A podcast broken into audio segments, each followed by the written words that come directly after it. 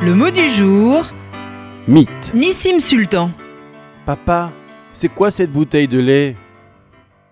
Papa, c'est quoi cette bouteille de lait? Papa, comment on fait les bébés? Oups Cueilli, le père réduit en boule son journal et se lance dans l'explication de la première question.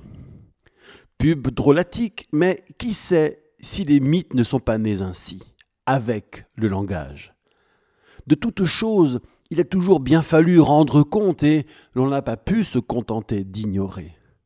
La science technique et partielle se fait-elle attendre? Le mythe répond de l'observable avec talent. Performatif, il inspire les valeurs, l'identité, notre rapport au monde et même d'ailleurs notre rapport à la science. Nos mythes, invérifiables par nature, ni vrais ni faux, insiste Paul Venn, nous manqueront pourtant quand, in fine, notre connaissance aura tout dit.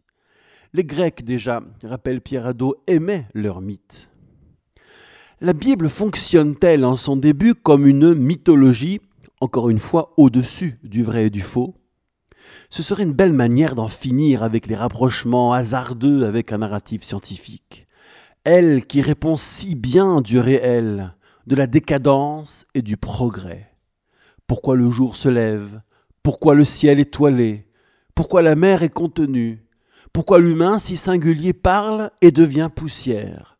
Pourquoi soumet-il sa femelle qui le défie? Pourquoi il tue son semblable, tient le Nubien en esclavage. Pourquoi les langues et les empires? Pourquoi ce peuple?